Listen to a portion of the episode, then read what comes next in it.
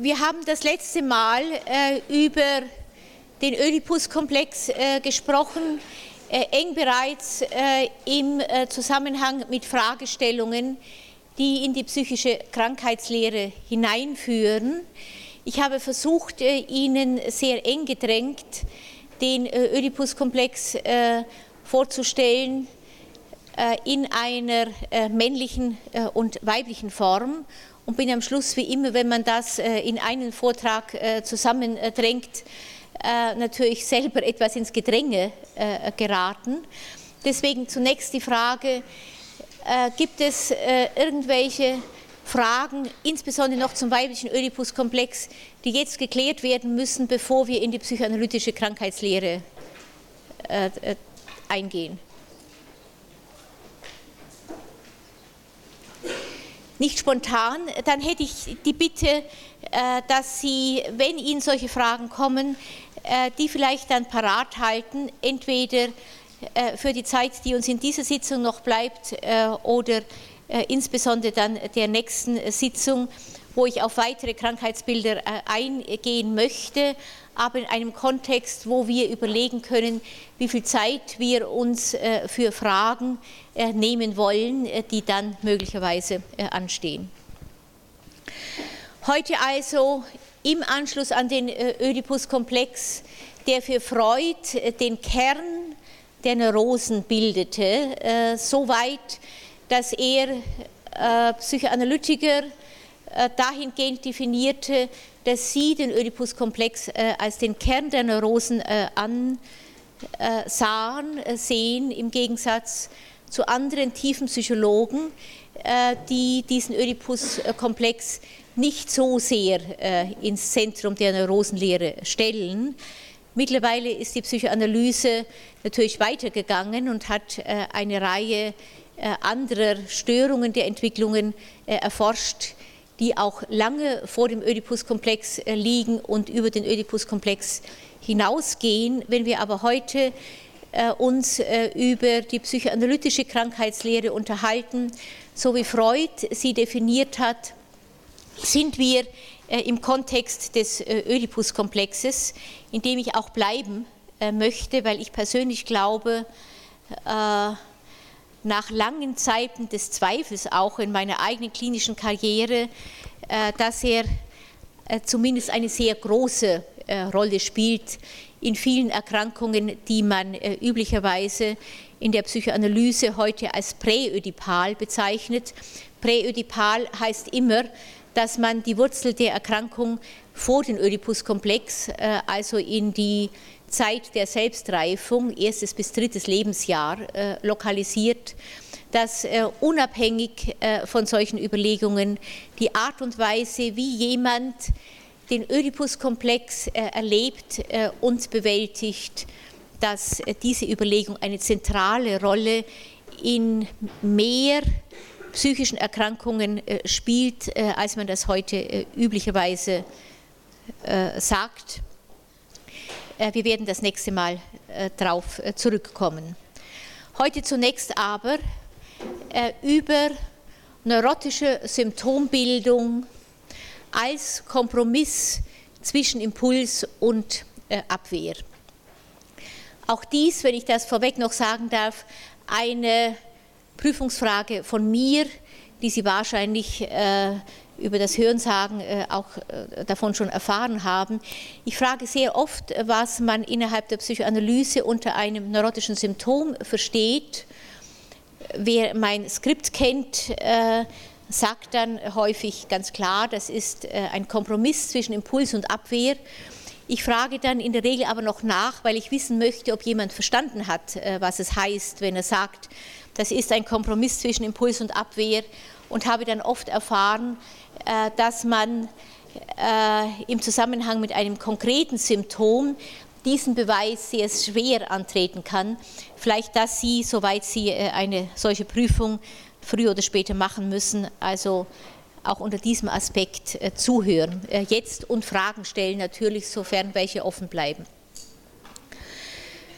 Neurotische Symptome sind der sichtbare Ausdruck eines innerpsychischen und zwar unbewussten Konfliktes im Zusammenhang mit einem bewussten Konflikt würde man keine Symptome entwickeln, man würde an dem Konflikt leiden, äh, aber man braucht die Symptome nicht.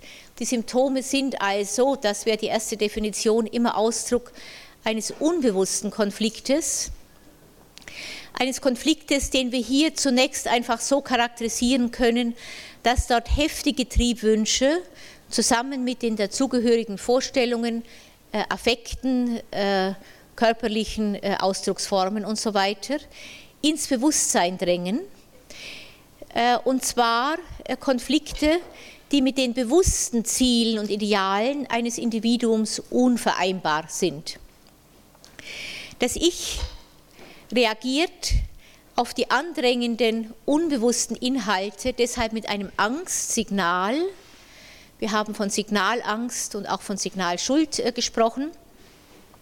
Ein Angstsignal, das die Abwehrfunktion des Ich mobilisiert, mit dem Ziel, die Bewusstwerdung dieser Inhalte, die früher bereits äh, einmal äh, verdrängt worden sind, zu verhindern. Dies kann ganz oder teilweise gelingen. Neurotische Symptome entstehen dort, wo die endgültige, also vollständige Verdrängung misslingt, sei es wegen der Stärke der Triebwünsche oder auch der Schwäche der Abwehr.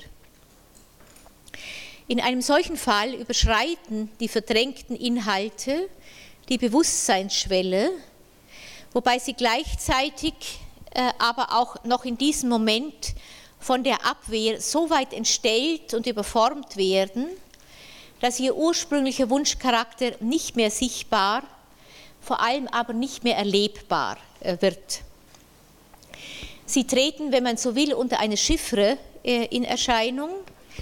Diese Chiffre ist das neurotische Symptom, das sich, deswegen der Ausdruck Kompromissbildung, als ein entstellter Ausdruck des Wunsches interpretieren lässt, dem die Befriedigung jedoch verwehrt bleibt, weil das Über-Ich argwöhnisch darüber wacht, dass der Lustcharakter des Wunsches sich im Symptom in Leiden verkehrt.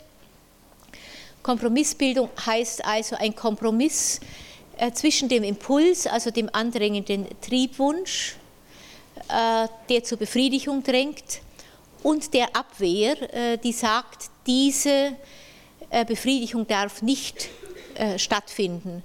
Zwischen diesen beiden gegensätzlichen Botschaften, wenn Sie so wollen, muss ein Kompromiss gefunden werden.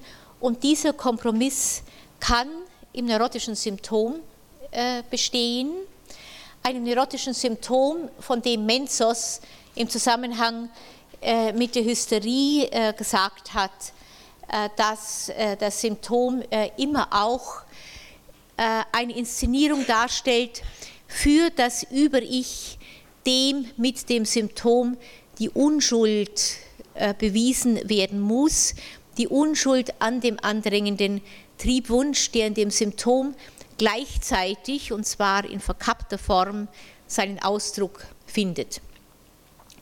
Diese äh, vielleicht zunächst etwas kompliziert klingenden Darstellungen äh, möchte ich äh, jetzt im Einzelnen nachvollziehen, und zwar an drei Krankheitsbildern. Ganz kurz der Hysterie, weil wir auf die Hysterie schon ausführlich eingegangen sind, etwas ausführlicher beim Zwang und dann relativ ausführlich bei der Phobie, wobei ich äh, Ihnen im Zusammenhang mit der Darstellung äh, einer Phobie den kleinen Hans, also die Krankengeschichte des kleinen Hans, vorstellen äh, möchte, an dem Freud äh, ein Stück weit die Entwicklung der Phobie äh, entwickelt hat. Äh, man kann sie bei der Betrachtung der Krankengeschichte des kleinen Hans deswegen sehr gut nachvollziehen. Man sieht äh, in der Krankengeschichte des kleinen Hans äh, gleichzeitig, wie stark der Oedipus-Komplex äh, in Freuds Deutungen hineinspielt, aber auch an welcher Stelle diese Deutungen möglicherweise zu kurz greifen.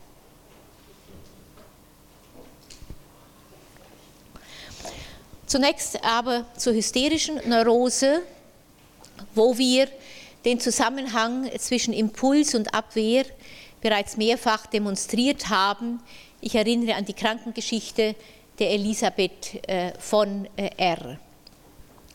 Dort äh, ging es, wenn Sie sich erinnern, vor allem um körperliche Symptome, also sogenannte Konversionssymptome. Bei Elisabeth von R. unter anderem eine schmerzhafte Beinlähmung. Eine schmerzhafte Beinlähmung, die sich als eine Übersetzung ursprünglich libidinös sexueller Empfindungen äh, ins Körperliche äh, verstehen lässt, wobei gewisse Ausdruckssignale für den Außenstehenden durchaus noch auf die Herkunft des Symptoms hindeuten. Man kann das bei der schmerzhaften Beinlähmung äh, vielleicht relativ schwer nachvollziehen. Es gibt andere hysterische Konversionssymptome, wo äh, der sexuelle Inhalt des Symptoms für einen Außenstehenden sehr viel stärker nachvollziehbar ist. Das berühmteste, heute allerdings kaum mehr vorkommende Symptom äh, ist der äh, Arc de Cercle. Ich habe Ihnen das äh, vorgeführt, äh, wo äh, also ein, der, der, Körper sich in einem Bogen äh, aufrichtet, äh, der sehr stark äh, an eine Koitusposition äh, erinnert. Äh, für die betreffende Patientin selbst, in der Regel sind es Frauen, die solche Symptome entwickeln, aber nicht nacherlebbar ist, während die Außenstehenden diese sexuelle Konnotation durchaus nachempfinden äh, können.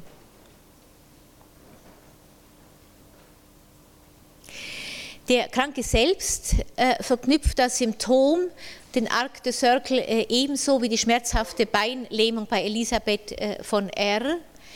Stattdessen mit einer körperlichen Erkrankung, äh, und zwar mit einem Leiden, das mit der körperlichen Erkrankung äh, zusammenhängt. Insofern wird die Triebbefriedigung, wenn Sie so wollen, im Zusammenhang mit dem Symptom in Leiden verkehrt, obwohl für den Außenstehenden äh, die Wurzel äh, im sexuellen Triebwunsch noch erkennbar äh, ist. Es ist, als wollte die Patientin damit zum Ausdruck bringen, äh, nochmal, Sie erinnern sich an Elisabeth von R., ich begehre den geliebten Mann, den gleichzeitig verbotenen Mann so sehr, dass ich diese Wünsche in mir nicht abtöten kann, obwohl ich sie aufs heftigste verurteile. Ich kann sie aber in Leiden verwandeln und ihnen in dieser sozusagen unschuldigen Form einen Ausdruck geben. Mit diesem Leiden sühne ich gleichzeitig für diese verbotenen Wünsche und kann deshalb für sie auch nicht mehr bestraft werden. Das wäre das Beispiel einer solchen unbewussten Fantasie, die sich mit einem solchen Symptom verbindet, das bei Elisabeth von R. mit dem Wunsch verbunden war, äh, den Mann ihre Schwester zu heiraten äh, und die Schwester dabei natürlich in irgendeiner Weise vorher äh, aus der Welt zu schaffen. Sie sehen an dieser Stelle ein Stück weit natürlich den ödipalen Kontext des Konfliktes. Wir würden heute, äh, um das hier kurz einzuschieben, ein solches hysterisches Symptom äh, nicht äh, nur im Zusammenhang mit sexuellen Triebwünschen sehen, sondern bei hysterischen Symptomen wie bei anderen Symptomen auch immer davon ausgehen, dass Symptome, hysterische Symptome, Zwangssymptome, phobische Symptome ein universelles menschliches Ausdrucksmittel für Konflikte ganz verschiedener Herkunft sein äh, können. Hier sehen Sie aber so etwas wie äh, die Wurzeln äh, der Deutungen, mit denen Freud die psychoanalytische Krankheitslehre begründete. Und Sie sehen auch den spezifischen Kontext, in dem sich die hysterischen Symptome auch heute sehr oft noch einbetten. Als nächstes möchte ich Ihnen kurz ein Beispiel vorführen, äh, wie dieser Mechanismus der Kompromissbildung bei einer anderen Neuroseform, nämlich der Zwangsneurose, funktioniert. In einer Zwangsneurose stehen, das wissen Sie äh, vielleicht, Zwangssymptome äh, im Vordergrund und zwar äh, Zwangsgedanken und Zwangshandlungen, äh, die nicht unterdrückt werden können, ohne dass der betreffende Patient also massive Angst äh, entwickelt. Ich habe hier ein Beispiel genommen einer Zwangshandlung, das Freud in seinen Vorlesungen zur Einführung in die Psychoanalyse 1917 äh, mitteilt. Ich zitiere Freud. Eine nahe an 30 Jahre alte Dame, die an den schwersten Zwangserscheinungen litt, führte unter anderem folgende merkwürdige Zwangshandlung vielmals am Tage aus. Sie lief aus ihrem Zimmer in ein anderes nebenan, stellte sich dort an eine bestimmte Stelle bei dem in der Mitte stehenden Tisch hin, schellte ihrem Stubenmädchen, gab ihr einen gleichgültigen Auftrag oder entließ sie auch ohne solchen und lief dann wieder zurück. Das war also die Zwangshandlung. In das Zimmer laufen, sich neben den Tisch stellen, das Zimmermädchen herbeirufen, dem einen gleichgültigen Auftrag zu geben oder einfach zu sagen, sie können wieder gehen und zurückzugehen in das äh, andere äh, Zimmer. Das war nun gewiss kein schweres Leidenssymptom, so Freud, aber es durfte doch die Wissbegierde reizen. Zitat Ende. Nachdem die Kranke lange Zeit auf Freuds Fragen immer nur erklärt hatte, sie könne den Sinn dieser Handlung nicht begründen, berichtete sie schließlich nach Überwindung, wie Freud sagt, prinzipieller Bedenken, die vermutlich der möglichen Bloßstellung des Ehemannes galten, folgende Erinnerung, Zitat. Sie hatte vor mehr als zehn Jahren einen weitaus älteren Mann geheiratet, der sich in der Hochzeitsnacht als impotent erwies. Er war ungezählte Male in dieser Nacht aus seinem Zimmer in ihres gelaufen, um den Versuch zu wiederholen, jedes Mal erfolglos. Am Morgen sagte er ärgerlich, da muss man sich ja vor dem Stubenmädchen schämen, wenn sie das Bett macht. Er griff eine Flasche roter Tinte, die zufällig im Zimmer war, und goss ihren Inhalt aufs Betttuch, aber, so Freud, nicht gerade auf eine Stelle, die ein Anrecht auf einen solchen Fleck gehabt hätte.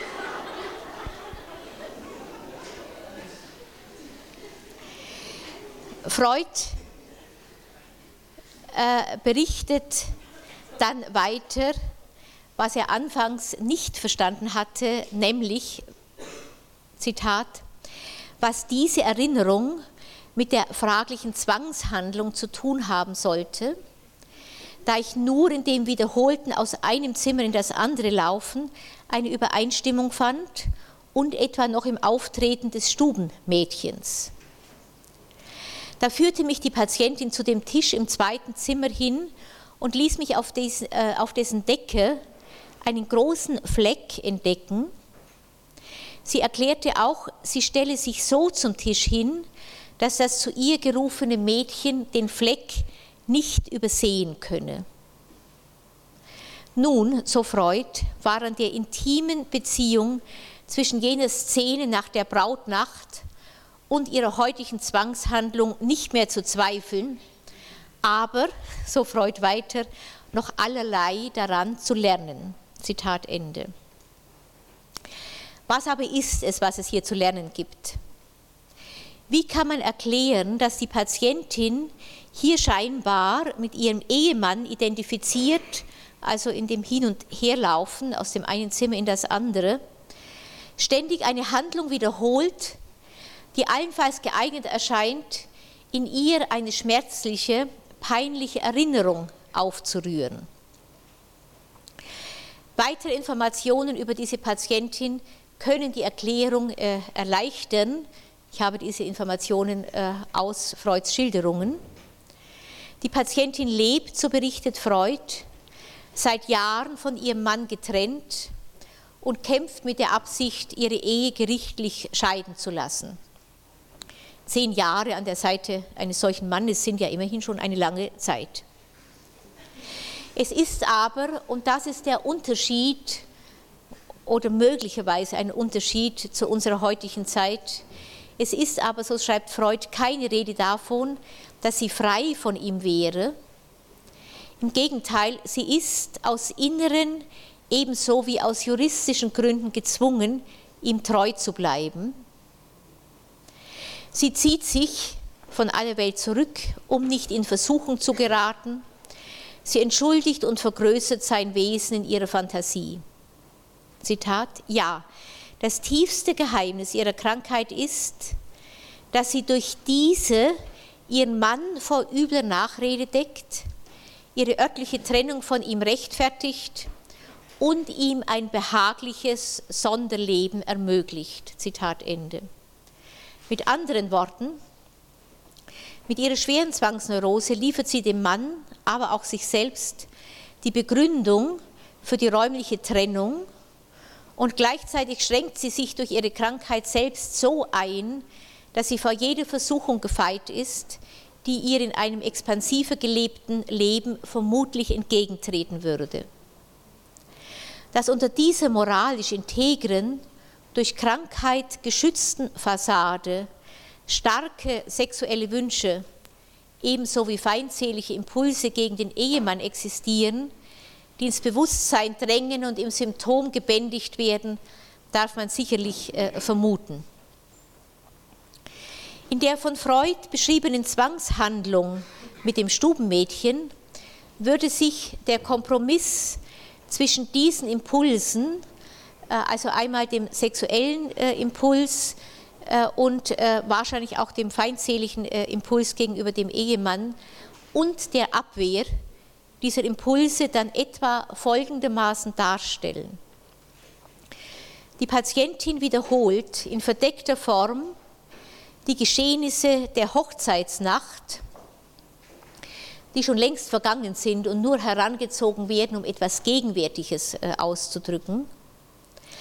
Möglicherweise verbunden mit dem magischen Wunschdenken, dass die Wiederholung mit dem ständig neuen Hinweis auf den Fleck letzten Endes auch einen anderen Ausgang der damaligen traumatischen Situation, und zwar jetzt, äh, bewirken könnte.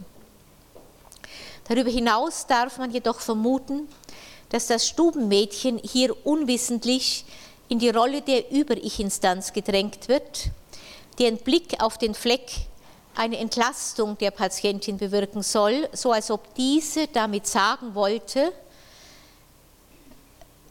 äh, sagen wollte, dem Über-Ich im Stubenmädchen verkörpert, schau her, ich kann nichts für meine sexuellen Wünsche und auch nichts für meine feindseligen Wünsche gegenüber meinem Ehemann, den ich doch eigentlich verehre. Ich bemühe mich, die Fassade meiner Ehe aufrechtzuerhalten, so wie dies mein Mann auch nach der Hochzeitsnacht tat. Außerdem sind meine Wünsche vielleicht doch verzeihlich, denn ich lebe seit zehn Jahren in erzwungener Abstinenz. Die falsche Lage dieses Flecks ist dafür ein eindeutiger äh, Beweis. Auch dies äh, ein jetzt von mir konstruiertes Beispiel einer unbewussten Fantasie, die sich äh, in einer solchen Zwangshandlung dann äh, Ausdruck verschafft. Der Mechanismus der neurotischen Symptombildung ist also hier der gleiche wie beim hysterischen Konversionssymptom, obwohl es sich hier um eine Handlung also so etwas wie ein Ritual handelt und nicht um ein primär körperliches Leiden. Äh, wir finden äh, diese Form der Entschuldung, wenn Sie so wollen, in der Zwangsneurose häufig, äh, um das noch kurz einzuschieben, wobei die Erinnerung an den zugrunde liegenden Impuls hier in der Regel sehr viel weiter weggedrängt ist als in vielen hysterischen Konversionssymptomen. Das berühmte Beispiel, ich habe davon schon gesprochen, äh, ist zum Beispiel zwanghaftes Händewaschen, indem man im Waschen äh, praktisch äh, nur mehr ein Geschehen vorfindet, in dem etwas Vergangenes wieder ungeschehen gemacht werden soll. Was das Vergangene ist, das abgewaschen werden soll in einem ganz konkreten Sinne im Händewaschen, auch anschließend einer schon wund gewaschenen Hand, das muss dann in der Analyse des Patienten geklärt werden. Es gibt aber auch hier kein Händewaschen ohne einen zugrunde liegenden verpönten Impuls, der das Händewaschen notwendig macht. Insofern ist auch das Zwangssymptom immer ein Kompromiss zwischen Impuls und Abwehr, und zwar ganz unabhängig davon, welcher Teil dieses Kompromisses stärker äh, im Rahmen des neurotischen Symptoms zum Vorschein kommt. Das Gleiche, was ich für die Hysterie und für die Zwangsneurose beschrieben habe, lässt sich auch für die dritte große Gruppe der von Freud beschriebenen äh, sogenannten Übertragungsneurosen zeigen, nämlich der äh, Phobie. Auch hier vielleicht ein kleines äh, Einschiebsel. Freud hat äh, die psychischen Krankheiten äh, eingeteilt einmal in Übertragungsneurosen. Das sind äh, Neurosen, in denen innerhalb der psychoanalytischen Behandlung eine intensive therapeutische Beziehung sich entwickelt, in der der Patient die Konflikte, die hinter seinem Symptom stehen, in der Beziehung zum Therapeuten zu einem denen dort äh, einen Ausdruck äh, verleiht und die deshalb auch dort äh, behandelt werden. Im Gegensatz dazu stehen bei Freud die sogenannten narzisstischen Neurosen, bei denen so Freud eine solche Übertragung nicht stattfindet. Freud hat äh, unter die narzisstischen äh, Neurosen auch psychotische Erkrankungen äh, eingeordnet. Äh, wir würden heute davon ausgehen, dass es keine psychische Erkrankung gibt, die frei ist von Übertragung. Es gibt allenfalls Erkrankungen, in denen diese Übertragung sehr viel stärker äh, abgewehrt wird äh, als in der Hysterie oder auch in der äh, Phobie.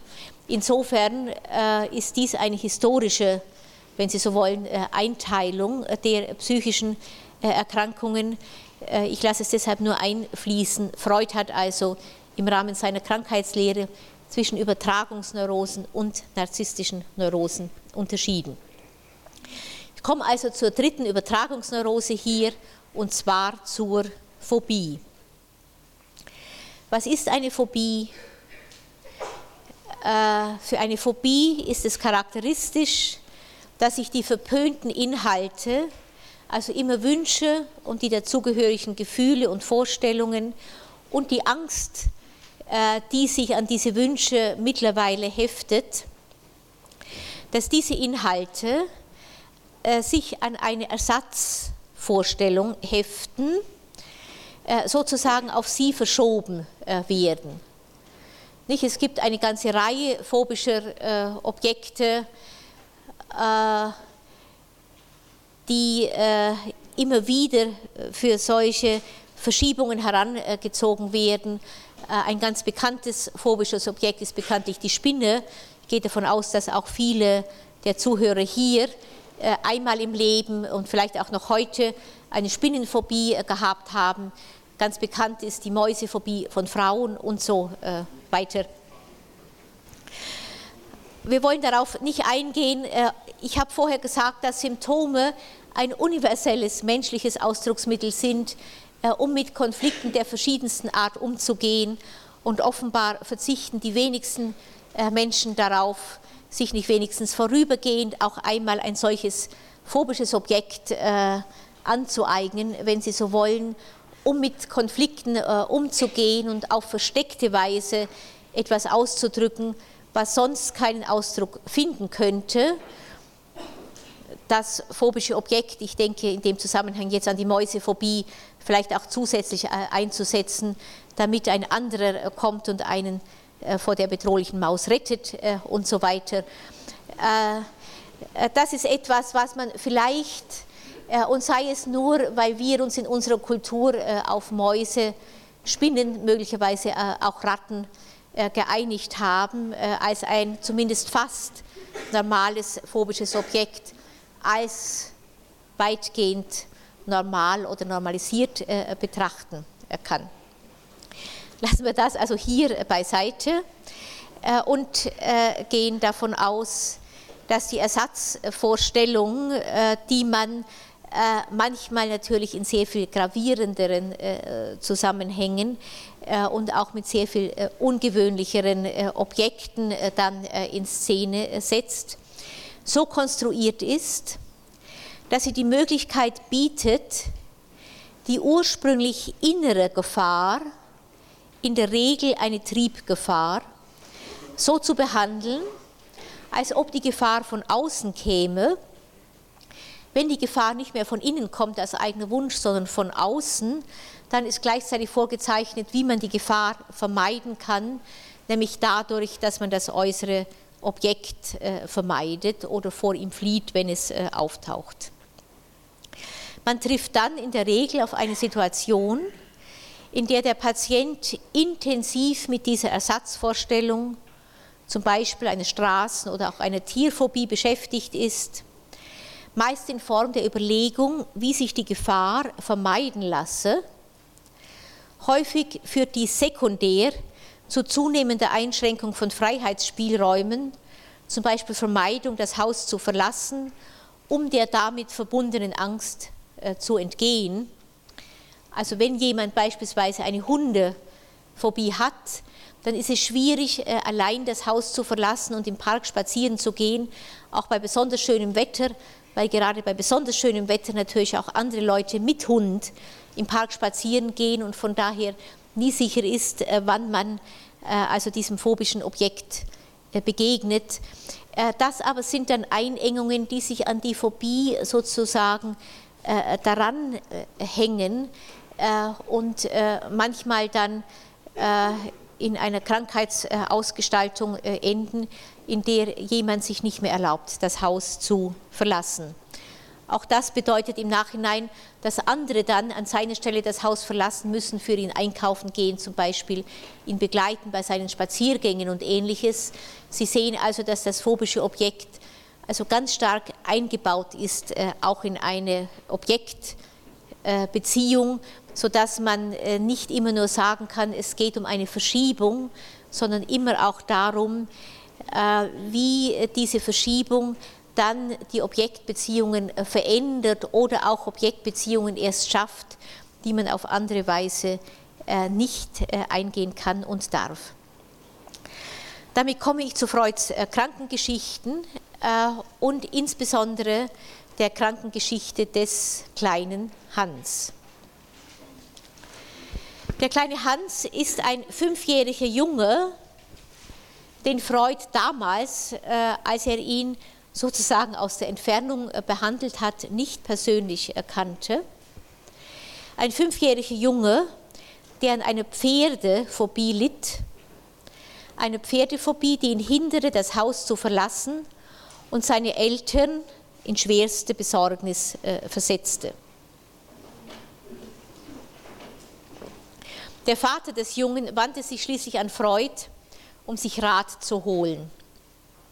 Daran schloss sich so etwas wie die erste Kinderanalyse der Psychoanalyse, während der der Vater von Freud beraten, seinem Sohn das Symptom sukzessive und, wie ich zu meiner eigenen äh, Verwunderung äh, beim Lesen dieser sehr langen Krankheitsgeschichte feststellte, offenbar auch erfolgreich äh, interpretierte.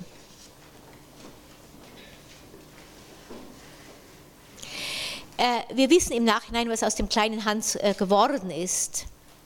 Der kleine Hans hat nämlich in einem Interview 1972 selbst seine Identität enthüllt.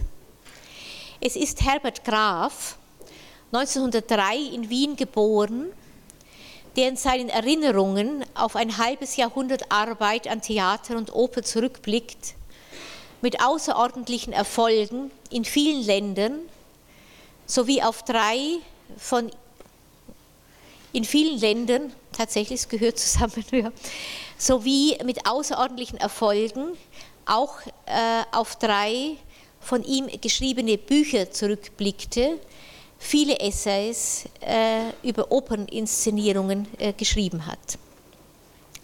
Graf beschreibt äh, in diesem Interview, wie er als 19-Jähriger zufällig Freuds Aufsatz über den kleinen Hans im Arbeitszimmer seines Vaters fand und einige der Namen und Plätze wiedererkannte, die Freud unverändert gelassen hatte. Er, berichtet, wie er in einem Zustand größter Aufregung den, Zitat, großen Doktor in der Berggasse angerufen habe und sich ihm als der kleine Hans vorgestellt habe, 19-jährig damals. Er hat Freud dann besucht und fand, Zitat, hinter dem Schreibtisch Freud äh, ihn erinnernd äh, an eine dieser Büsten bärtiger griechischer Philosophen, die er aus der Schule kannte. Freud stand auf, so Graf, und umarmte mich voller Wärme und sagte dabei, er könne sich keine bessere Rechtfertigung seiner Theorien vorstellen, als den gesunden, glücklichen 19-Jährigen zu sehen, der ich äh, geworden war. Äh, Zitat äh, Ende. Das also zu dem äh, Rahmen äh, dieser Geschichte. Nunmehr also zur äh, Analyse der Phobie eines fünfjährigen Knaben des kleinen Hans. Ich möchte vorweg sagen, warum mir diese Geschichte in dem Zusammenhang so interessant erscheint, dass ich sie hier als eine von vielen möglichen Beispielen von Phobien relativ ausführlich äh, darstellen möchte. Sie enthält erstens äh, eine Vielzahl von im Detail geschilderten kindlichen Sexualfantasien und der damit verbundenen Konflikte, auf die wir teilweise das letzte Mal schon eingegangen sind. Sie kann zweitens zeigen, wie es zur Entwicklung von Symptomen kommt, wenn dem Kind durch die Vorurteile der Kultur und oder der Eltern andere Bewältigungsstrategien systematisch abgeschnitten werden.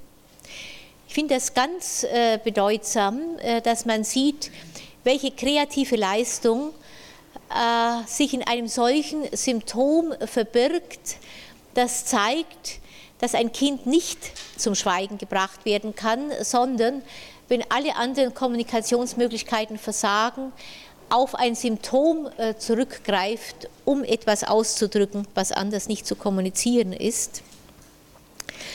Und die Krankengeschichte zeigt drittens den Prozess dieser neurotischen Symptombildung, hier eine Tierphobie in seiner ganzen Komplexität und Bedeutungsvielfalt die teilweise äh, über den Oedipuskomplex hinausgeht. Äh, Sie werden sehen. Die Geschichte des kleinen Hans, man könnte vielleicht auch sagen, seine Krankengeschichte, so wie der Vater sie aufgezeichnet hat. Äh, Freud hat also nur die Krankengeschichte des Vaters äh, bei sich gehabt, äh, als er dann äh, die Geschichte der Behandlung aufschrieb. Diese Geschichte beginnt mit zwei wichtigen Episoden im Leben des damals dreieinhalbjährigen Jungen. Der Vater schildert einmal eine intensive und umfassende Sexualneugier seines kleinen Sohnes, die sich manifest vor allem auf die Frage äh, bezieht, ob alle Tiere und Menschen einen Penis, den er als Vivimacher bezeichnet, haben und wie groß dieser bei den verschiedenen Beobachtungsobjekten, nämlich dem Vater, einem Pferd, äh, einem Löwen oder auch einer Lokomotive ist. Das ist ein Beispiel, nicht also wie Kinder ihre Sexualneugierde natürlich stillen. Sie sehen den Penis und schauen nun zunächst, wo sie einen solchen Körperteil sonst äh, noch finden Fragen äh, nach der Größe sind offenbar äh, besonders äh, beeindruckt. dann von der Größe eines solchen Penis äh, schauen, wie diese Größe schwankt äh, und äh, ähnliches. Der Vater, so die Geschichte, gibt auf alle diese Fragen eine ausführliche Auskunft, mit einer Ausnahme, von der ich denke, dass sie bezeichnend ist und wahrscheinlich einen großen Teil auch dieser Krankheitsgeschichte äh, erklärt. Mit einer Ausnahme nämlich die, die sei schon jetzt erwähnt, die ganze sogenannte Analyse durchzieht. Dem kleinen Hans wird die Existenz der Vagina verschwiegen obwohl seine zunächst direkten, später indirekten Anfragen aus meiner Sicht in genau diese Richtung äh, zielen. Es sind Fragen nach dem Sexualorgan der Frau, äh, die Frage, was man zwischen den Beinen der Frau findet, analog äh, zum eigenen Penis und natürlich die ganze Frage, wie männliche und weibliche Sexualorgane zusammenpassen, äh, was es mit dem Koitus äh, auf sich hat und so äh, weiter.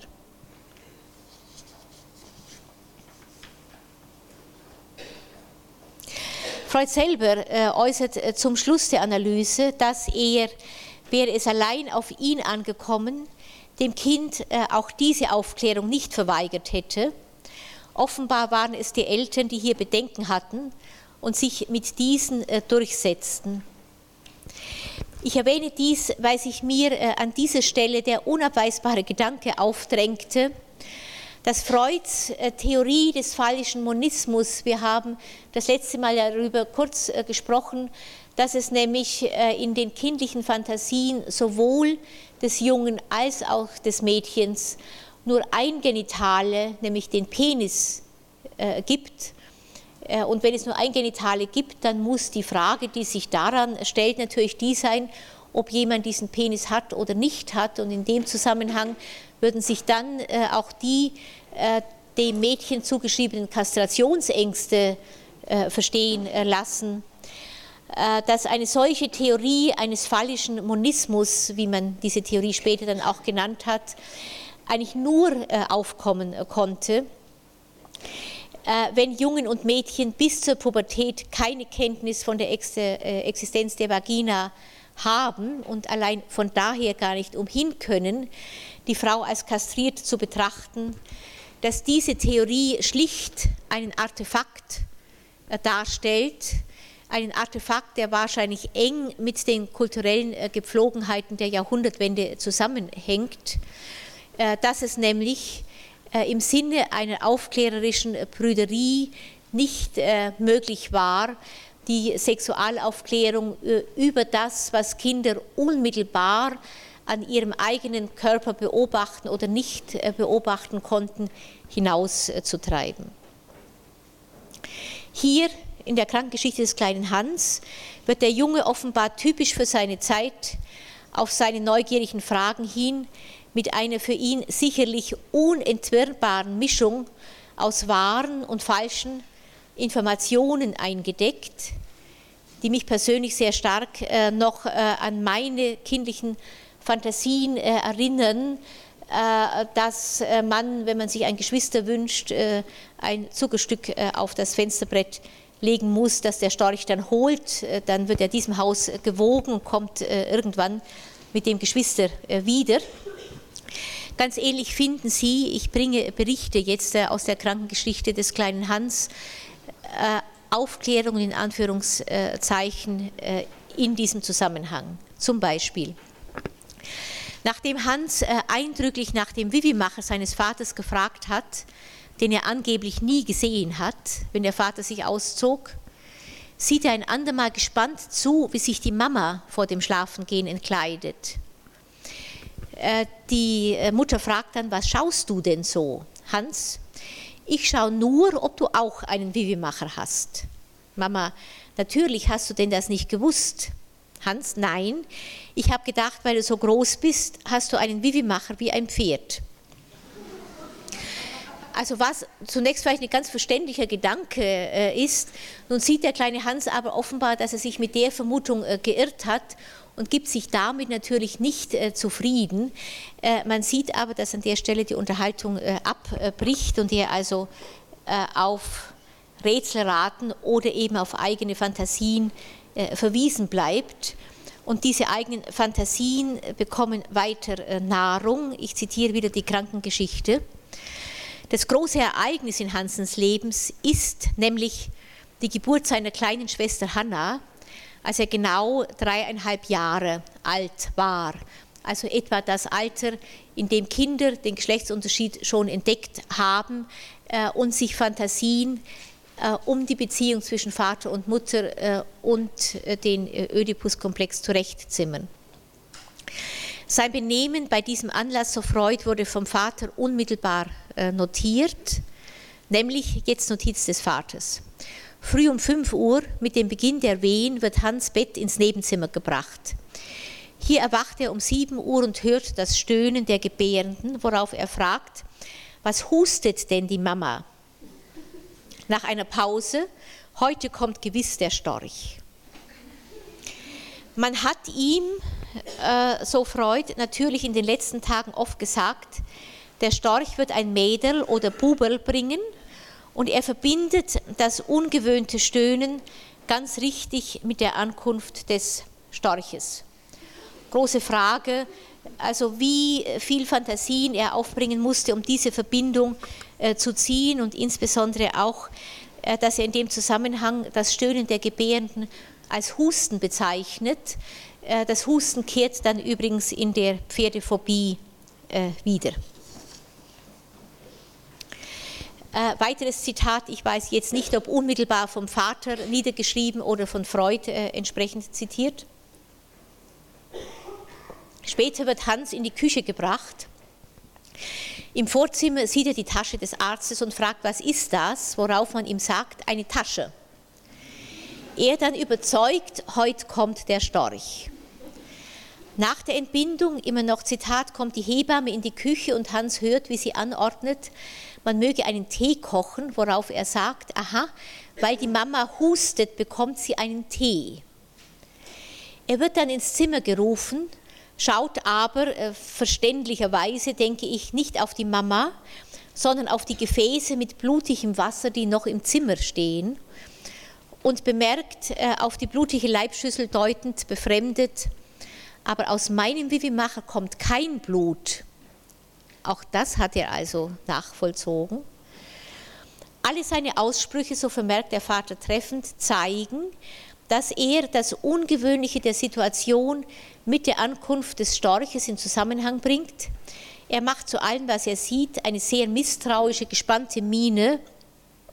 Und zweifellos, so der Vater weiter, hat sich das erste Misstrauen gegen den Storch bei ihm festgesetzt. Zitat äh, Ende.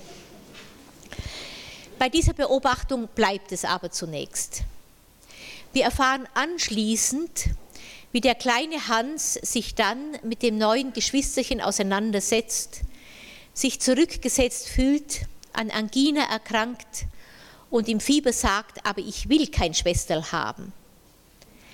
Erst nach einem halben Jahr ist, darf man dem Vater vertrauen, die Eifersucht überwunden und er wird, so der Vater, ein ebenso zärtlicher wie auch hier wieder der Vater seiner Überlegenheit bewusster Bruder. Zitat Ende.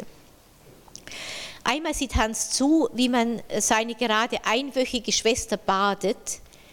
Er bemerkt, aber ihr Vivimacher ist noch klein und setzt wie tröstend hinzu, wenn sie wächst, wird er schon noch größer äh, werden. Hier also vielleicht die Idee zunächst noch, äh, dass äh, alle Menschen einen Penis haben. Äh, jetzt kommt eine längere Geschichte, die Freud heranzieht, um zu zeigen, wie dann die Pferdephobie ausbricht. Ich denke, dass die Geschichte ganz spannend ist, einmal zu zeigen, also zu sehen, wie eine Familie, eine Familie des Mittelstandes in Wien gelebt hat, wie viele verschiedene Personen dabei äh, eine Rolle spielen und was äh, in der Deutung Freuds äh, der Phobie davon aufgegriffen wird und was nicht aufgegriffen wird. Als die Mutter nämlich mit Hannah schwanger war, war die ganze Familie im Sommeraufenthalt in Gmunden, einem kleinen Dorf in der Nähe von Wien. Ein Sommeraufenthalt, der offenbar regelmäßig stattfand. Die Erinnerung an diesen Aufenthalt wird bei der Aufklärung äh, von Hansens späterer Pferdephobie noch eine wichtige Rolle spielen. Dort in Gmunden auf dem Land nämlich hatte Hans viele Spielkameraden, Mädchen und Jungen, die ihm jetzt in Wien, wo sich zusätzlich alles um seine Schwester dreht, offensichtlich sehr fehlen. Wir erfahren, dass er jetzt häufig Gespräche mit seinen Freunden führt, so als ob sie gegenwärtig wären, Fantasiegespräche also, äh, dass er sie seine Kinder nennt, die auch der Storch gebracht hat äh, und so weiter. Auf dem Eislaufplatz, den er mit seinem Vater besucht, trifft er die zwei etwa zehn Jahre alten Töchterchen eines Kollegen und setzt sich neben sie, die ziemlich verächtlich auf den Knirps herabblicken, schaut sie verehrungsvoll an und spricht von seinen Mädeln, zu denen er später immer wieder möchte. Schließlich zieht im Haus gegenüber ein sieben- bis achtjähriges Mädchen ein, das er vom Balkon aus entdeckt und nun täglich auf dem Balkon erwartet, wenn es aus der Schule kommt. Wenn sie erscheint, ist er ganz selig und wendet den Blick von der Wohnung gegenüber nicht mehr ab. Freuds Kommentar, die Heftigkeit, mit der diese Liebe per Distanz äh, auftrat, findet ihre Erklärung daran, darin, dass Hans keinen Kameraden und keinen Gespielen hat, zur normalen Entwicklung des Kindes gehört offenbar reichlicher Verkehr äh, mit äh, anderen äh, Kindern. Ich erwähne das hier, weil ich ganz fest glaube, dass Kinder, wenn man sie nicht hindert, auch ihre Doktorspiele miteinander zu spielen und die Beschaffenheit ihres Körpers gegenseitig zu erkunden, wahrscheinlich sehr viel weniger äh, in diesen ödipalen äh, Kontext äh, eingegliedert werden, dem sie dann nicht mehr entkommen können, wie man das bei Hans gleich sieht. Man kann davon ausgehen, dass auf dem Land Kinder damals wie heute nicht in der Weise beaufsichtigt werden und auch nicht beaufsichtigt werden müssen, natürlich wie in einer Stadt. Man kann davon ausgehen, äh, dass Kinder dort viele Möglichkeiten haben, diese Doktorspiele miteinander äh, zu spielen, was kein Erwachsener äh, merkt. Und sie können darüber hinaus natürlich tagtäglich sehen, wie Tiere miteinander sexuell verkehren und sich aus diesen Beobachtungen Nahrung für ihre Fantasien und natürlich auch für ihre Doktorspiele holen.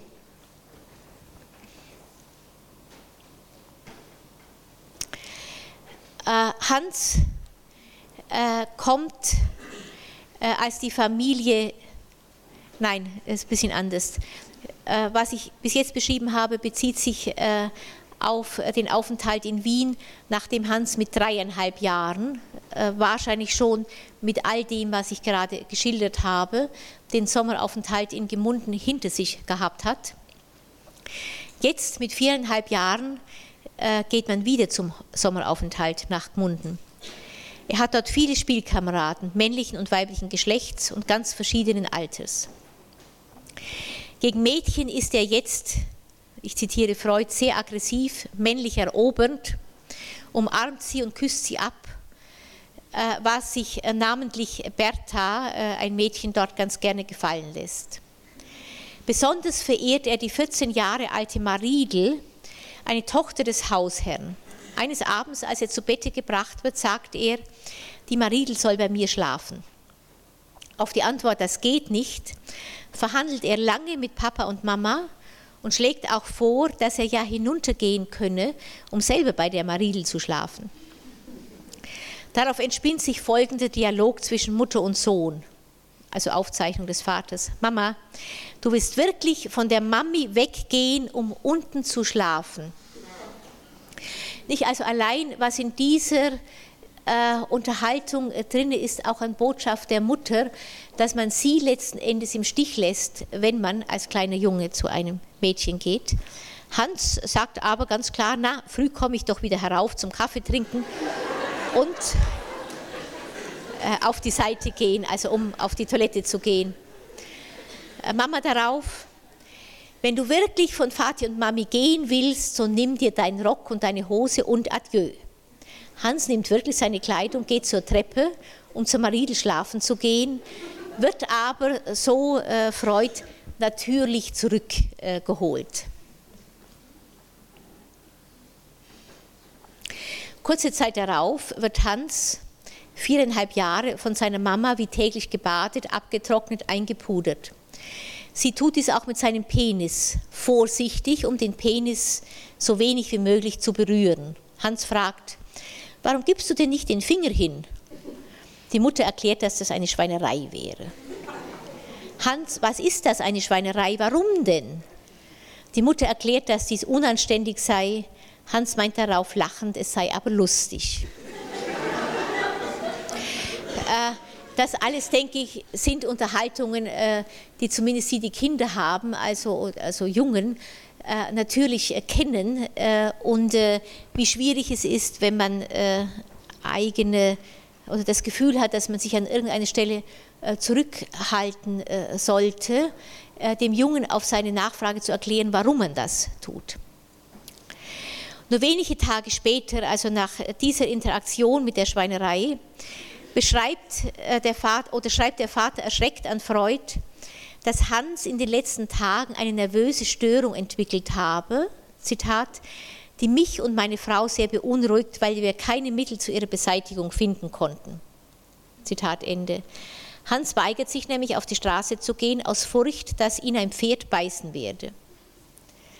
Der Vater fügt auch gleich eine Erklärung hinzu, Zitat, Sexuelle Übererregung durch Zärtlichkeit der Mutter hat wohl den Grund gelegt, aber den Erreger der Störung weiß ich nicht anzugeben. Zitat Ende. Der Vater konsultiert Freud dann persönlich und nennt weitere äh, Einzelheiten.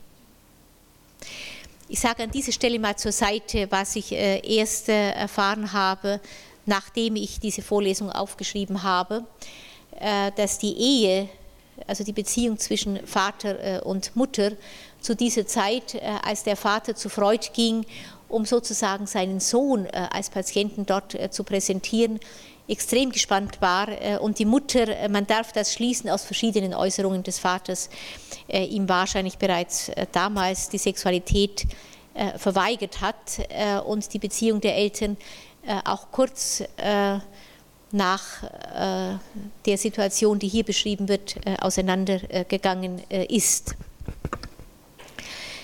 Von daher kann man sich vorstellen, dass der kleine Hans natürlich innerhalb dieses Dreiecks Vater, Mutter, Sohn eine ganz bestimmte Rolle gespielt haben muss, von der man annehmen darf, dass die Mutter sich ihm wahrscheinlich stärker zugewandt hat in einem nicht buchstäblich sexuellen Sinne, als dies dem Vater lieb war. Äh, das aber einfach mal zur Seite äh, gesprochen. Hier sehen wir nur, äh, dass der Vater Freud schreibt, dass sexuelle Übererregung durch Zärtlichkeit der Mutter wohl den Grund gelegt hat für diese Pferdephobie, dass er aber den Erreger der Störung nicht anzugeben weiß. Ich würde fast denken, dass der Erreger der Störung mit seiner Person zusammengeht. Es wird hier nicht weiter expliziert. Der Vater konsultiert Freud dann persönlich und nennt weitere Einzelheiten. Hans habe bereits vor einiger Zeit die Furcht geäußert, dass seine Mami nicht mehr wiederkommen könne, dass er dann keine Mami mehr zum Schmusen habe und sei weinend nachts ins Zimmer der Eltern äh, gelaufen. Unklar, wie weit die Mutter damals bereits Fantasien gehabt hatte, die Beziehung zum Vater zu trennen. Er ist also, weil er Angst gehabt hatte, dass die Mami weggehen könnte, weinend ins Zimmer der Eltern gelaufen. Leider habe ihn, so der Vater, die Mama in solchen Stimmungen immer ins Bett genommen. Einmal kommt er früh zur Mama ins Bett und erzählt ihr bei dieser Gelegenheit, dass eine Tante, die zusah, als er gebadet wurde, gesagt habe, er hat aber ein Liebespischerl. Zwei Tage später geht er mit dem Kindermädchen wie gewöhnlich in den Stadtpark, fängt auf der Straße an zu weinen und verlangt, dass man mit ihm nach Hause gehe, er wolle mit der Mama, Zitat, schmusen. Als man ihn zu Hause fragt, weshalb er nicht weitergehen wollte und geweint habe, will er es nicht sagen.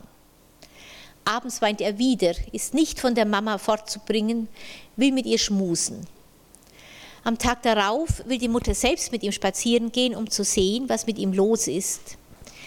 Er fängt wieder an zu weinen, will nicht weggehen, fürchtet sich. Schließlich geht er doch, hat aber auf der Straße sichtlich viel Angst. Nach vielem Sträuben sagt er schließlich zur Mutter, ich habe mich gefürchtet, dass mich ein Pferd beißen wird. Abends weint er und sagt, das Pferd wird ins Zimmer kommen. Die Mutter fragt ihn darauf, eine Fantasie, von der man nicht weiß, äh, ob sie vom Vater kommt, von Freud, oder ob sie allgemein der damaligen äh, Kultur äh, inhärent war. Die Mutter fragt darauf, nachdem also der Junge sagt, ich habe Angst, dass das Pferd ins Zimmer kommen könnte, abends ein Pferd, was mich beißen wird. Die Mutter sagt, ob er im Bett vielleicht die Hand zum Vivimacher tue. Er sagt freimütig, dass er das jeden Abend tue, wenn er im Bett sei, aber erst seit seiner Rückkehr aus Gemunden, wahrscheinlich ein Stück weit auch, um sich zu trösten. Er wird gewarnt von der Mutter zunächst, von da an regelmäßig gefragt, ob er sich an die Warnung auch gehalten habe, muss immer wieder gestehen, dass ihm dies nicht gelungen sei. Während der nächsten Wochen wendet sich der Vater, der in der Selbstbefriedigung des Sohnes die Ursache der neurotischen Symptomatik sieht, dann verstärkt der vermuteten Sexualbetätigung seines Sohnes zu. Dem Kind wird erklärt, hier offensichtlich jetzt vom Vater, dass seine Pferdeangst die Dummheit, wie Hans selbst diese Krankheit bezeichnet, mit dem Anfassen des Vivimachers zusammenhänge.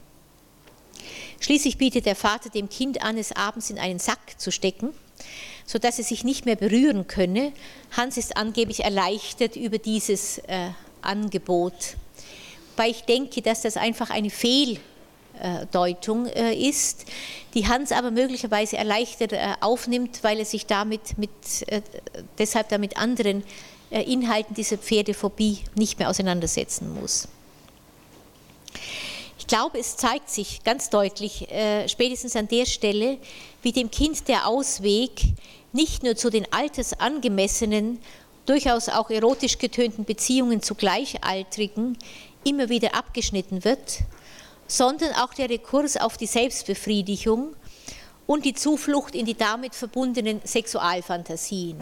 Nicht, man sagt ihm dann, dass das schädlich sei, dass das mit seiner Dummheit zusammenhänge, äh, bis hin zu der Fantasie, die aus äh, meiner Sicht, äh, also zumindest auch sogar noch Kollegen von mir aus ihrer Kindheit berichten, dass man mit der Selbstbefriedigung die späteren Möglichkeiten zur Sexualbetätigung schwäche, dass man dabei verrückt werden könne und ähnliches.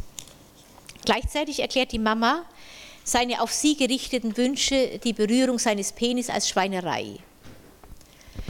An anderer Stelle hat sie ihm im Zusammenhang mit seiner abendlichen Onanie auch mit der Kastration gedroht, jedenfalls schreibt der Vater das. Der Vivimacher werde ihm abgeschnitten, wenn er nicht aufhöre, ihn anzufassen. Dem Kind werden so sukzessive, fast systematisch alle Auswege in der Fantasie oder in der Realität in eine altersangemessene Befriedigung seiner libidinösen Wünsche versperrt. Gleichzeitig ist das Klima zu Hause äh, aber, äh, jedenfalls entnehme ich das der ganzen Schilderung, sexuell äh, stark angeheizt. Die Mutter nimmt den Jungen ins Bett, während der Vater sich in Gegenwart des Jungen lauthals darüber beschwert. Das neue Kindermädchen lässt ihn beim Zimmerputzen auf sich reiten, auch das wird ausführlich dargestellt. Er erklärt, dass sie damit bestraft würde, dass es seine Fantasie, sich die Kleider auszuziehen, wenn der Vater das äh, sehen würde. Sie schägert weiter mit ihm herum äh, und so weiter. In diesem Umfeld nun entfaltet sich die Pferdephobie des kleinen Hans, die ihn am Verlassen des Hauses hindert in allen Variationen. War die Angst zunächst vor allem, dass ihn ein Pferd beißen könne, tritt kurze Zeit später die Vorstellung dazu, ein Pferd könnte auf der Straße tot umfallen, so wie er dies einmal auf einem Spaziergang mit der Mutter gesehen hat. Hans macht vor, wie das Pferd auf dem Boden lag und mit den Füßen zappelte, wie er sagt, Krawall machte.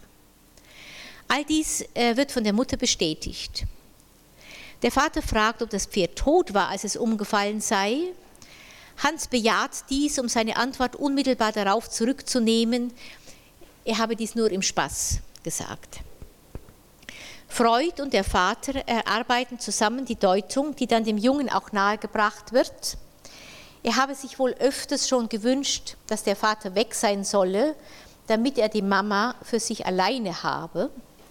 Als das Pferd dann tot umgefallen sei, habe er wohl einen Moment gewünscht, dass dies auch dem Papa passieren solle oder auch gefürchtet, dass dies so sei.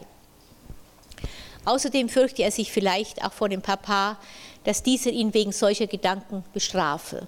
Das ist also eine typisch ödipale Deutung, die man möglicherweise heute in einem bestimmten Zusammenhang auch noch so geben würde, ohne allerdings zu glauben, dass man damit äh, das Symptom wirklich voll verstanden habe.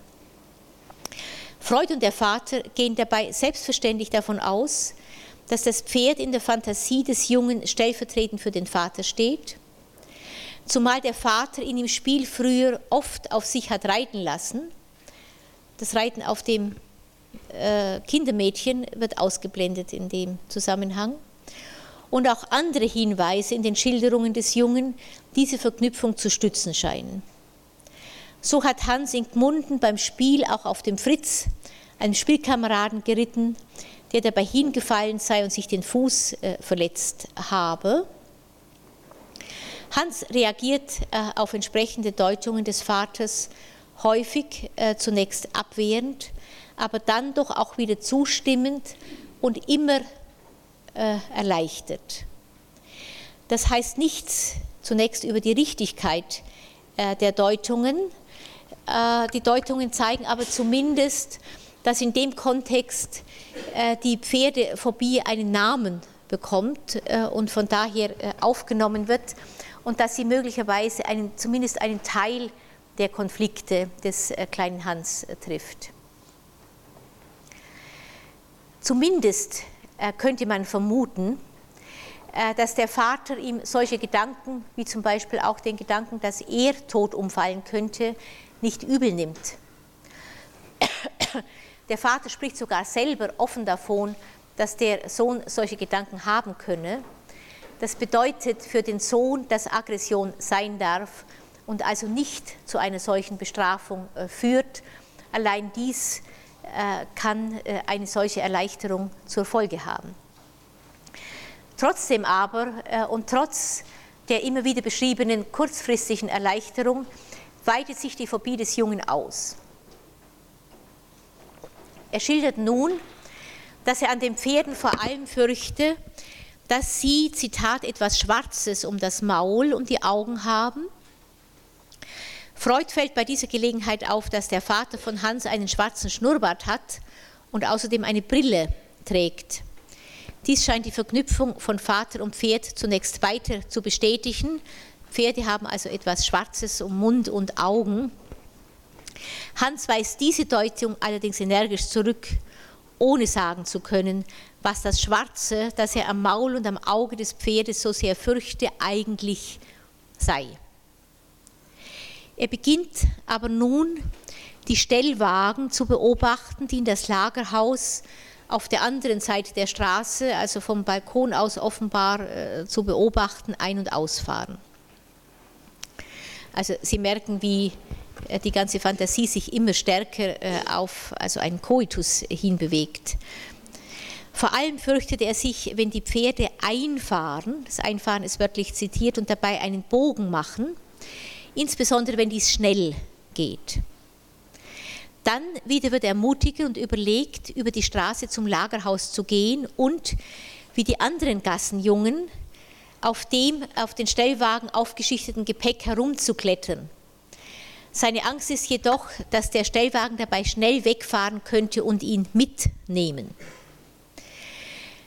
Diese und andere Episoden und Details der Krankengeschichte weisen unmissverständlich darauf hin, wie sich die Bedeutung des Symptoms nun immer stärker äh, auf einen Fantasiebereich verschiebt, in dem Fragen nach dem weiblichen Genitale, nach dem Koitus und wahrscheinlich auch dem Geburtsvorgang äh, die Hauptrolle spielen. Das Schwarze, das die Pferde ums Maul und an den Augen haben und vor dem Hans sich so sehr ängstigt, rückt in immer stärkere assoziative Nähe zum Genitale der Mutter, also irgendwo weg vom Schnurrbart äh, des Vaters, hin auf die schwarzen Schamhaare, die die Einfahrt in ihre Vagina äh, umschließen, jenes Maul vielleicht auch das beißen kann, wie ein Pferd, in das man einfahren möchte und von dem man sich gleichzeitig fürchtet, das zusätzlich verboten äh, ist. Man darf auch nicht darauf schauen, so wie die Pferde vor dem Stellwagen Scheuklappen tragen, dass sie nicht schauen können, wohin sie wollen. Vater und Mutter signalisieren dem Kind ja immer wieder unmissverständlich, dass der Blick, um den es hier geht, äh, verboten ist. Sie erinnern sich an die eingangs geschilderte Unterhaltung, äh, dass der Junge also auf die Mutter schaut, als sie sich auszieht und nach ihrem Vivimacher fragt und die Mutter nur sagt, sie habe einen Vivimacher, wie auch der Vater, ohne aber weiter darauf einzugehen. Allein von daher äh, könnte sich die Vorstellung der Scheuklappen, also die Botschaft einfach, dass man nicht weiter äh, fragen darf, äh, andeuten. Andererseits deutet alles darauf hin, dass Hans diesen Blick längst getan hat. Das am Boden liegende, mit den Beinen strampelnde Pferd ist sehr wahrscheinlich eine phobische Ersatzvorstellung für eine Koitusfantasie, ebenso wie eine daran gebundene Todesfantasie. Eine Reihe von Details, die ich hier nicht äh, wiedergeben kann, deuten darauf hin, dass Hans ein koitierendes Paar beobachtet hat, wobei die strampelnden Beine als Detail für die ganze Szene stehen. Die Pferdephobie wird jetzt zu einer Phobie vor Pferden, die schwere, bepackte Stellwagen ziehen. Hans fängt an, sich für das Innere der Kisten auf den Stellwagen zu interessieren, eine eindeutige Frage nach dem Inneren des mütterlichen Körpers. Er entwickelt ausgedehnte, mit Pseudologie durchsetzte Fantasien, wie seine Schwester Hanna lange vor ihrer Geburt in einer solchen Kiste gewesen sei, wie er selbst früher in einer solchen Kiste Vivi gemacht habe, wie Hanna, die Schwester, schon vor ihrer Geburt in Gemunden gewesen sei und in einer Kiste dorthin geritten sei. Tatsächlich war die Mutter damals schwanger mit der Familie nach Gmunden äh, gefahren. All das sind Fantasien, die Hans äh, einfach vor sich hin erzählt. Gleichzeitig beginnt Hans mit einer Puppe zu spielen, der er die Beine spreizt und ein kleines Messer hineinsteckt. Ein anderes Mal steckt er das Messer durch eine Öffnung im Bauch und lässt es zwischen den Beinen wieder herausfallen. Während dieser Spiele, an denen sein Vater regen Anteil nimmt, und der Gespräche mit ihm, nimmt seine Angst vor den Pferden allmählich ab. Der Vater notiert, Hans spielt heute fortwährend Gepäckkisten auf und abladen, wünscht sich auch einen Leiterwagen mit solchen Kisten als Spielzeug. Im Hofe des Hauptzollamtes gegenüber interessiert ihn am meisten das Auf- und Abladen der Wagen.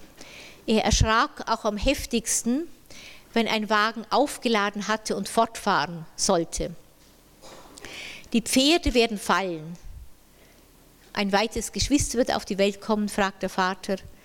Die Türen des Hauptzollamtsschuppens nannte er Loch, spricht vom ersten, vom zweiten, vom dritten Loch und so weiter. Gegen Ende seiner Erkrankung entwickelt Hans eine Fantasie, die auch eine vorläufige Bewältigung seines ödipalen Problems darzustellen scheint. Er spielt wieder mit seinen imaginären Kindern und wird vom Vater gefragt, wieso hast du denn immer noch Kinder? Du weißt doch, dass ein Bub keine Kinder bekommen kann. Dies hatte Hans vorher lange und hartnäckig geleugnet. Hans. Jetzt, das weiß ich. Früher war ich die Mami, jetzt bin ich der Vati. Der Vater? Ja, und wer ist dann die Mami zu den Kindern? Hans, na, die Mami. Und du bist der Großvati. äh, ich also der Vater. Also du möchtest so groß sein wie ich, mit der Mami verheiratet sein und sie soll dann die Kinder bekommen.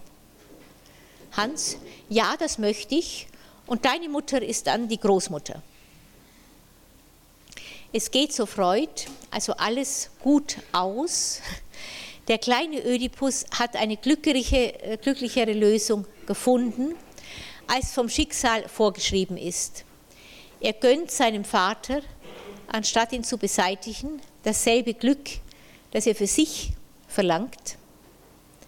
Er ernennt ihn zum Großvater und verheiratet, verheiratet auch ihn mit der eigenen äh, Mutter, wobei er gleichzeitig die Fantasie äh, festhält, äh, dass es die Mutter ist, äh, von der er die Kinder bekommt.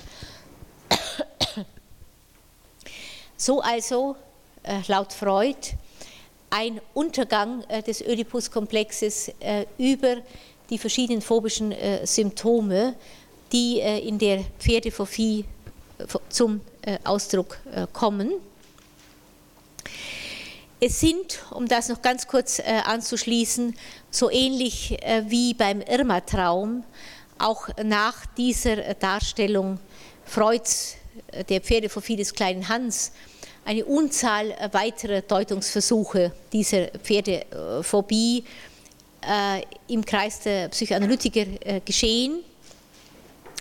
Ich möchte nur eine ganz kurz noch andeuten, nämlich die von Loch und Jappe 1974, die glauben, dass Freud äh, in dieser äh, Interpretation, die ich gerade geschildert habe, zu stark auf die incestuös, äh, incestuösen Wünsche des kleinen Jungen gegenüber der Mutter und entsprechenden feindseligen Wünschen gegenüber dem Vater eingegangen sei und dabei aus den Augen verloren hat, dem würde ich mich anschließen, dass die Feindseligkeit des Jungen vermutlich auch, Loch sagt vor allem, der Mutter galt die kurz vor Ausbruch der Phobie ein Geschwister geboren hatte, von äh, der sie sich auch erinnern, dass der Junge die Fantasie hatte, die Mutter könnte gehen, er könnte sie nicht wiederfinden. Äh, und die seine Sexualität verbietend und zurückweisend gegenübergetreten war, aus der Sicht von Loch offenbar mehr, als dies der Vater tat, obwohl sie ihn andererseits häufiger ins Bett nahm, was wiederum der Vater nicht äh, gerne sah. Ich denke, real kann man nicht wissen, von wem das stärkere Verbot äh, ausging, äh, was die Feindseligkeit äh, gegenüber der Mutter mit Sicherheit erhärtet hat, äh, ist etwas, was jede Mutter im Rahmen dieses Ödipus-Komplexes dem Sohn an widersprüchlichen Botschaften vermitteln muss. Nämlich einmal, dass man ihn anziehen findet, dass man ihn auch als kleinen Mann äh, anziehen findet, dass man ihn gerade dann, wenn die Beziehung zum Vater sehr gespannt ist, immer wieder und in vielen Situationen dem Vater auch vorzieht, äh, dass der Junge aber ganz klar darüber hinaus auch die Botschaft der Mutter äh, bekommt, dass es äh, nicht erlaubt ist, dass er ähnlich wie der Vater sich der Mutter sexuell äh, nähert und dass die Mutter neben ihm in aller Regel auch eine noch anders geartete Beziehung zum Vater unterhält. In der Interpretation dieser Krankengeschichte finden Sie etwas wieder, was auch sonst die psychoanalytischen Fallgeschichten äh, tönt, dass äh, nicht immer, aber sehr häufig äh, männliche Interpreten sehr stark äh, in den Vordergrund stellen, dass die Feindseligkeit eigentlich der Mutter äh, galt, während manche, keinesfalls äh, alle Frauen, stärker auf die Rolle des Vaters hindeuten. Wie auch immer, die Phobie des kleinen Hans könnte danach so verstanden werden, dass sie dazu diente, die der Mutter geltende Feindseligkeit auf die Pferde äh, abzulenken. Auf diese, so Loch und Jappe, projiziert er seine Wut auf die Mutter. Damit werden sie gefährlich. Er kann ihnen nun aus dem Weg gehen, dadurch nämlich, dass er zu Hause bleibt bei der Mutter, mit der er schmusen möchte und die er jetzt ganz ungestört lieben kann, weil er seinen Hass und seine Wut auf die Pferde verschoben hat, die draußen sind und das Idyll mit der Mutter also nicht mehr äh, bedrohen äh, können. Die um das Pferd kreisenden Koitus- und Geburtsfantasien wären dann gleichzeitig Ausdruck der Angst, die Mutter könnte nochmals einen ähnlichen Treubruch begehen wie mit der Geburt des ersten Geschwisters und ihn damit indirekt vor die Aufgabe stellen, mit noch mehr Wut und Feindseligkeit fertig äh, zu werden, die er laut den Aufzeichnungen seines Vaters der kleinen Hanna gegenüber mittlerweile erfolgreich äh, verdrängt hatte. Äh, auf eine ähnliche Fantasie könnte auch die Angst hindeuten, dass der Stellwagen nicht, der ja irgendwo auch die schwangere Mutter symbolisiert, fortfahren könnte äh, und nicht mehr wiederkommt manches, aber das ist wirklich also nur eine Hypothese und, und, dazu auch noch eine ganz vage Hypothese von mir, könnte darauf hindeuten, dass die Mutter möglicherweise in dem Zusammenhang vielleicht auch bereits einen anderen äh, Liebhaber hatte und in die Angst des kleinen Kindes äh, auch die Fantasie eingehen könnte. Die Mutter könnte mit dem neu gezeugten äh, Geschwister eine andere Ehe eingehen und ihn zurücklassen. Soweit die etwas lange, aber ich denke an manche Stelle ja auch ganz spannende äh, Geschichte der Pferdephobie des äh, kleinen Hans. Ich bin damit also am Ende äh, der Darstellung von drei äh, Krankengeschichten, äh, wenn Sie so wollen, äh, der Übertragungsneurosen, Hysterie, Zwang und Phobie. Und bin ein bisschen im Zweifel vielleicht können Sie mir da äh, noch ganz schnell weiterhelfen, wie ich die nächste Sitzung äh, gestalten soll, äh, die einmal natürlich einlädt, jetzt über diese Krankengeschichten hinaus zu zeigen, wie Freud unter anderem die Depression erklärt hat und wie er das Konzept des Narzissmus eingeführt hat, die aber, und wir haben nur noch eine, weil wir dann ja gesagt haben, wir gehen noch auf die Kulturkritik ein und auf den Witz, die aber auch äh, einlädt, natürlich sich mit der psychoanalytischen Methode zu befassen und ein Stück weit zu zeigen, wie die psychoanalytische äh, Methode äh, funktioniert.